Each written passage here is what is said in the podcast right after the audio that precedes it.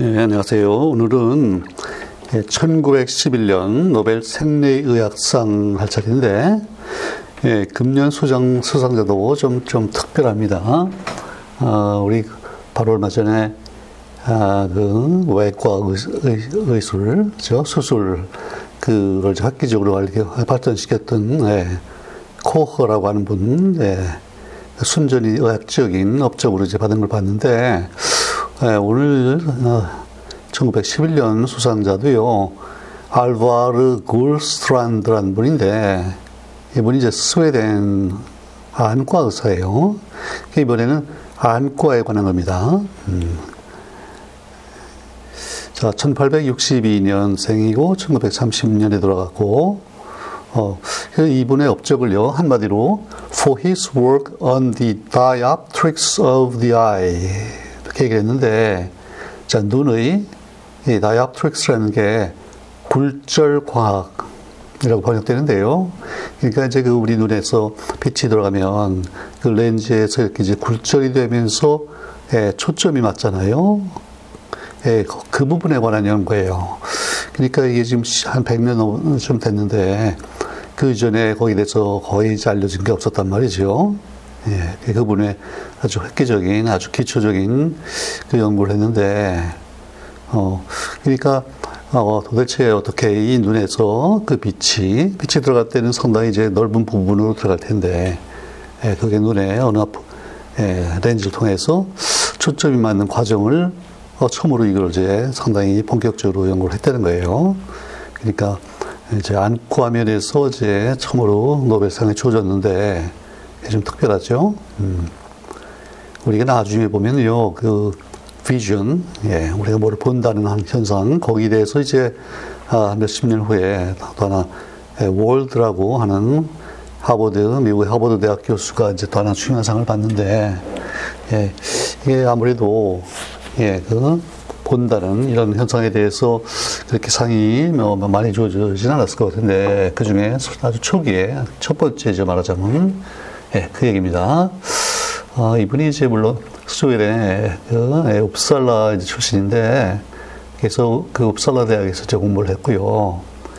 1890년에, 그러니까 28살 됐을 때 이제 의학 박사를 받았고, 94년에 웁살라 대학에서 이제 최초로 안과학이 생겨서요, 그 안과학 교수가 된 거예요. 첫 번째, 다 100년 전, 그때 상황이 다 이제 그랬어요. 그게 처음에는 안과 의사인데, 나중에 이제 상당히 그 물리적인 현상들을 설명하고 그러다 보니까, 광학도 또 가르쳐요. 광학 교수도 됐고, 돌아가기 3년 전인 1927년까지, 한 65세까지, 이제 웁살라 대학에서 계속 연구하고, 참 이게, 본다는 게 근데 우리 굉장히 중요하잖아요. 우리가 어떤 이제 감각을 얘기할 때, 보고, 듣고, 또 이제 촉각도 있고, 맛보고, 이런 것도 있을 텐데, 그때 아마도 어떻게 보면, 본다는 게 가장 중요할지도 몰라요. 그래서 우리가, 보는 이렇게 뭐라 그러죠? seeing is believing. 그렇죠? 보아야 믿고, 나는 그거 본 적이 없다. 이렇게 얘기도 하고. 이게 본다는 게 참 중요하죠. 이제 갑자기 생각이 났는데, 그러고 보니까 그 성경에도요, 이제 그 환자 고치는 얘기가 이렇게 많이 나오는데, 근데 청각, 귀목을 고쳤다. 그런 얘기는 본 적이 없어요. 근데 그 장님, 맹인을 고쳤다는 얘기는 여러 번 나오거든요. 우리가 살아가는데, 이게 뭘 잘 본다는 게 아주 굉장히 중요한데, 거기에 관한 아주 기본적인 연구를 한 거예요. 이제 다시 말하면, 이 눈이 어떻게 이제 그 시각적으로요, 영상, 그죠? 이미지죠. 이거를 형성하는가, 그걸 이제 설명해내는 거예요. 근데 그 방법이 아주 상당히 수리적인 방법이에요. 이거를 찾아봤더니요, Physical Mathematics라고 그랬는데, 우리가 mathematical physics라는 말은 들어봤어요. 수리 물리라는 말은 들어봤는데요. 물리, 수리, 상당히 이거 잘 이해가 안 가는 얘기죠. 아무튼 굉장히 수학적인 내용이고, 근데 이제 그게 수학적일 수밖에 없는 이유가 뭐냐면요, 우리가 보통 그 볼록 렌즈, 오목 렌즈 그러면 이거는 그냥 하나의 물질이에요. 그러니까 유리로 된 물질인데 이제 어떤 구조를 가지고 이제 그 공률이 있고 그럴 때는 뭐 그런 대로 비교적 간단히 우리가 설명할 수가 있는데요. 유리의 굴절률이 어떻고. 근데 우리 눈이 되면요. 그 렌즈가 이게 하나의 물질이 아니래요. 여러 개의 층으로 되어 있대요. 그러니까 층마다 뭐가 좀 다르겠죠.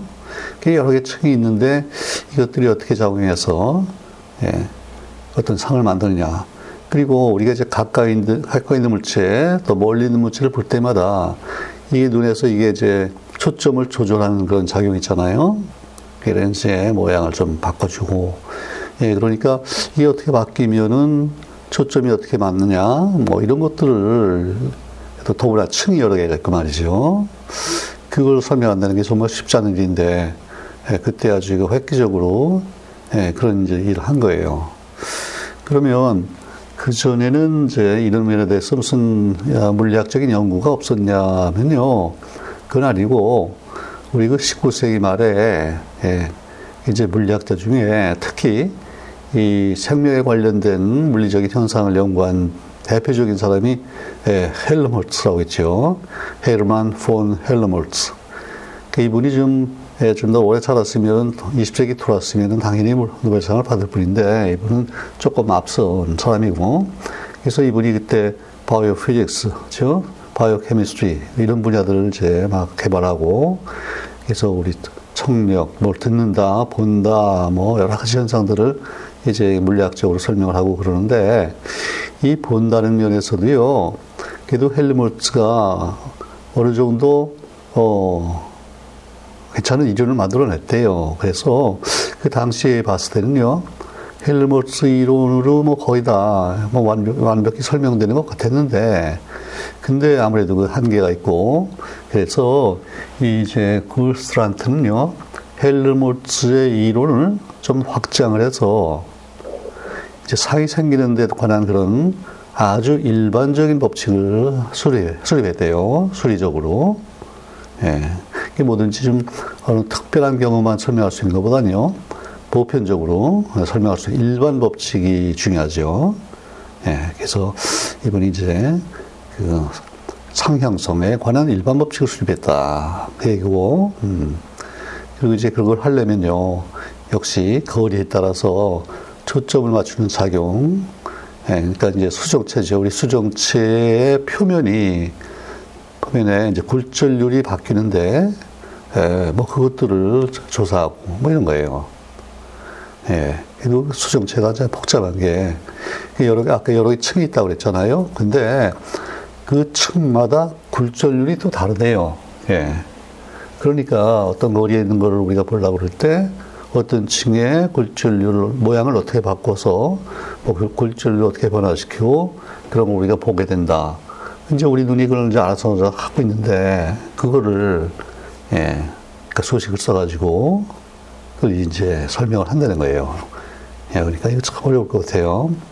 근데 이 내용은 이제 뭐 우리 일반인이 흔히 아는 내용은 역시 아니고, 또 인터넷 가도 무슨 자세한 그런 소식이라든지 뭐 이미지 그런 거는 좀 찾기가 힘들어요. 설명이 좀 간단하게 돼 있고, 그러니까 아마 이거 자세한 내용을 알려면 이제 의과대학에서 쓰는 안과학, 그런 이제 교재나 아마 이런 걸 보면은 아주 이분의 그 이론들이 이제 아마 고전적인 이론들로 이제 이렇게 나올 텐데, 그 사이에 이제 한 100년 동안 물론 더 많은 이제 발전이 있고, 근데 이제 우리가 지금 안과에 가면 그 여러 가지 뭐 장비들이 있고, 굉장히 많은 그 수술도 하고, 제가 치료를 하는데요. 지금 약간 얘기를 들어보니까 이 굴스트란트가 한 그런 일들이 결국은 초점에 가는 거기 때문에 초점이 잘 안 맞고 그러면 이게 난시가 되잖아요. 그러니까 이분이 그 안과 그 교수로서 또 뭐 의사로서는요, 이 난시에도 역시 전문가의 난시를 잘했고요. 그 다음에 이제 우리가 백내장 수술을 하는데 그때도 백내장 수술을 한 모양이에요. 참 놀라운 일인데, 그러고 나면요, 거기에 이제 그걸 교정하는 렌즈를 이제 껴야 되는데, 그걸 또 개선하는 그런 일을 했대요. 그러니까 아무래도 이제 이런 내용을 잘 이해하니까 이제 그게 가능하겠죠. 예. 예, 저도 그렇게 생각하니까 저도 한 2년 전에 백내장, 양쪽 눈을 백내장 수술해서, 이거 진짜 그 렌즈를 드러내고요. 아주 인공 렌즈를 끼는데, 이제 교정 렌즈죠. 그런 거 할 때 지금 생각해보니까 이 골스트란트가 한 100여 년 전에 발전시켰던 그런 이론들, 법칙, 그게 다 거기 이제 적용이 될 것 같아요. 예, 물론 더 이렇게 발전이 됐겠지만은요. 예. 그리고 이제 이분이 이런 걸 하다 보니까 결과적으로 그 장비들을 또 개발을 해요. 그래서 우리가 지금도 병원에 가면 이렇게 이제 딱 뭐 눈에다 대고서 이렇게 그 각막을요, 각막의 구조를 이제 확대해서 보잖아요. 그리고 이제 요즘엔 물론 컴퓨터에다 이렇게 상을 만들고 거기에 뭐가 좀 어떻게 돼서 흐릿하게 되고 이런 걸 다 보는데. 예, 그런 걸 할 수 있는 그런 검진 장비를 또 이분이 개발을 했대요. 예. 그 다음에, 이분의 이름이 들어간 이제 장치가 또 하나 있는데, 굴스트란드 슬리트 램프라는 게 있대요.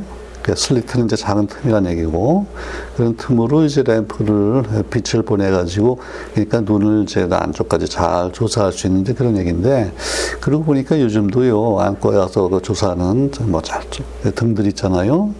예, 그러니까 눈을 갖다 대고, 뭐, 어디를 봐라, 뭐, 파란 점을 봐라, 그리고 이제 빛을 비춰가지고서 우리 눈을 조사하고 그러는데, 아마 기본적으로, 그런 게 다, 이분이 옛날에 개발했던, 그런 장치가 더 이제 발전한 게 아닌가, 이제 그런 생각이 들어요.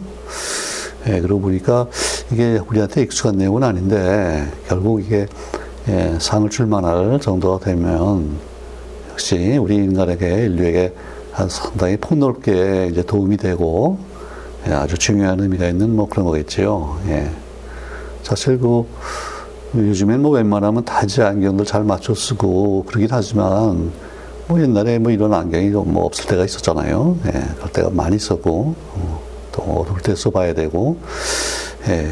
근데 아무튼 지금은 우리가 뭘 본다는 면에서도 굉장히 이제 우리 편하게 됐는데, 이런 게 다 이런 분들의 그 이제 노력의 결과다, 뭐 그런 생각이 들고. 그래서 아무튼 이제 1911년에 이제 의학상을 이 굴스트란트에게 줬다. 그죠? 이분의 그 주요 업적이 결국 굴절 광학을 발전시키는 거다.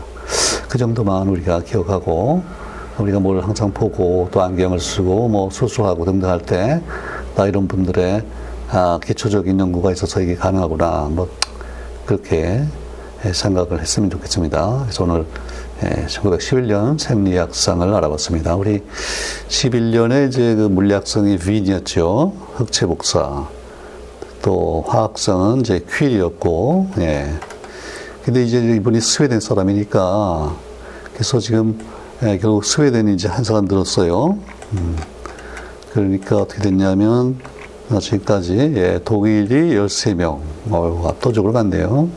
독일이 13명이고, 프랑스가 7, 영국이 5, 네덜란드가 4, 그 다음에 이제 러시아, 이태리, 스웨덴. 이제 2씩 됐고, 그 다음에 이제 덴마크, 스페인, 미국, 스위스, 각각 1, 이렇게 됐어요. 예, 아직은 그러고 보니까 이 동양은 하나도 없네요. 인도도 없고, 일본도 아직은 없고, 이제 그런 상황입니다. 뭐 역시 자연과학이라는 게 서구에서 아무래도 발전했다고 봐야겠죠. 물론 아주 한 2000년 전에는 뭐 우리 나침판이라든지요, 뭐 화약 이런 거는 뭐 중국서 먼저 발전시키고, 뭐 금속 활자는 뭐 우리가 먼저 했다 그러고 그렇긴 하는데, 이게 다 이제 경험적이거든요.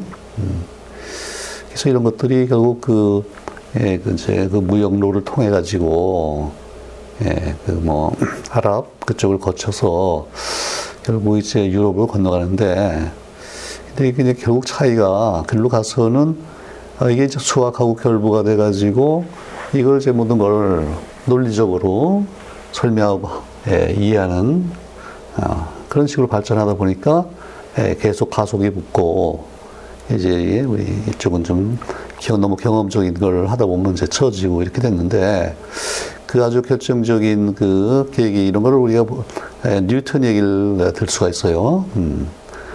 우리가 이제 화약을 만들고 폭탄을 만들고 해서 뭐 쏜단 말이죠. 예, 근데 그거는 뭐 여러 가지 경험을 통해서 어느 정도 거리에 뭐 적이 있고 성이 있고 그러면 뭐 어느 정도 쏴야겠다 뭐 그럴 수는 있는데, 이게 이제 뉴턴 역학이 나오면 이걸 이제 계산할 수 있게 된단 말이죠. 힘하고 뭐 가속도 여러 가지를 고려해서. 예, 그러면 경험적으로 하는 거하고 이렇게 계산해서 하는 거하고 이게 상대가 안 되죠. 예. 예, 뭐 어떻게 극단적으로 얘기하면 뉴턴 역학이 나오면서부터 예, 완전히 이제 그 세계 역사에서 무게축이요 유럽으로 넘어갔다 이렇게 볼 수가 있는데, 뭐 그러다가 보니까 예, 뭐 산업혁명이 일어났고 역학이 나오고 뭐 통신 뭐 교통 이게 다 발전하잖아요. 그러다 갔다 이제 미국으로 넘어가고 다시 이렇게 한 바퀴 빙 돌고 있는 중인데, 아무튼 예, 지금 아직도 1900년도 초반에 한 10년, 11년 그때 이제 상황을 보고 있는데, 역시 그 당시에는요 미국에 비해서도 유럽이 압도적으로 우세를 차지하고 있는 이제 그런 상황입니다. 자, 그래서 오늘은 1911년 노벨의학상 알바르 굴스트란드라는 분을 소개했습니다. 그러면 이제 그 다음에는 1912년도 노벨 물리학상을 차리죠. 여기서 마무리하겠습니다.